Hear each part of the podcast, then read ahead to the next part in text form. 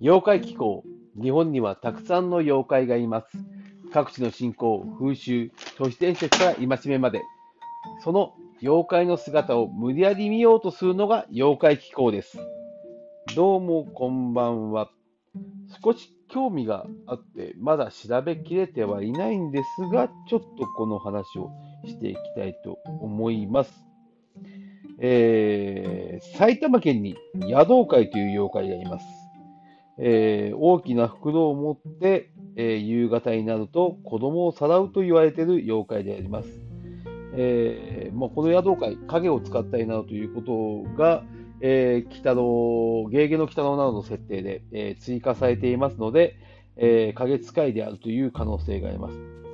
えー、子供を僧侶の格好をして、えー、子供を袋に入れてさらう妖怪。この野道会の元ネタで元ネタとしてや、なぜ野道会になっているかというと、えー、日本中を旅する、えー、修験者たちの荒野聖荒野人たちが、えー、各地を修行するときに、えー、宿を欲しいときに、えー、村の筋に立って、宿うか、宿うかと声をかけていることがありました。そんなことがあったのですが、この荒野ひじに対して次のようなことわざがあります。荒野ひじに宿を貸すな、娘取られて恥をかくなと。えー、まあ、江戸時代まで確実にあった予売文化、えー、そのことから荒野ひじに化けた、えー、まあ、その筋の者たち、悪い人たちに、え、その家の娘さんが、まあ、乱暴されるという事件があったので、こういうふうな話になったかと思います。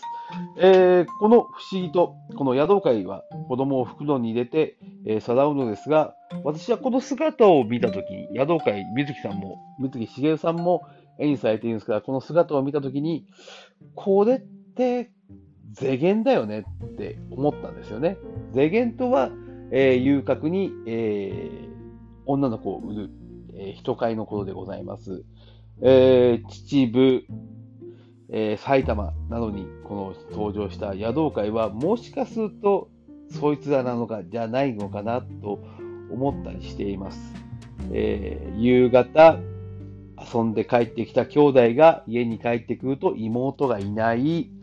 え、妹どうしたの？って聞いたら、野道会にさらわれたっていう親の方便があったのではないかとちょっと思っております。えー、まあ不思議とこの野道会というものはそんな雰囲気を感じさせてくれる妖怪でます。そして、まあ、野道会先ほども言いましたが、子供を袋に入れてさらうと言いますが、えー、皆さんご存知、大晦日に現れる生ハゲでございますが、その生ハゲも、えー、三位一体の妖怪であり、一人が刀で押し、もう一人は悪いことをしてた子供たちを袋に入れて懲らしめ、もう一人はお年玉、次の年への命を与えるという妖怪でございます。こう日本の妖怪の中に、えー、袋と子供という雰囲気がどうしてもありまして、まあ、子供関連に袋というものが少し関係するのかなと、今考えている最中であります。そう言われてみると、子供絡みでいくと、サンタクロースも真っ白い袋を持って子供の枕元に現れるわけでございます。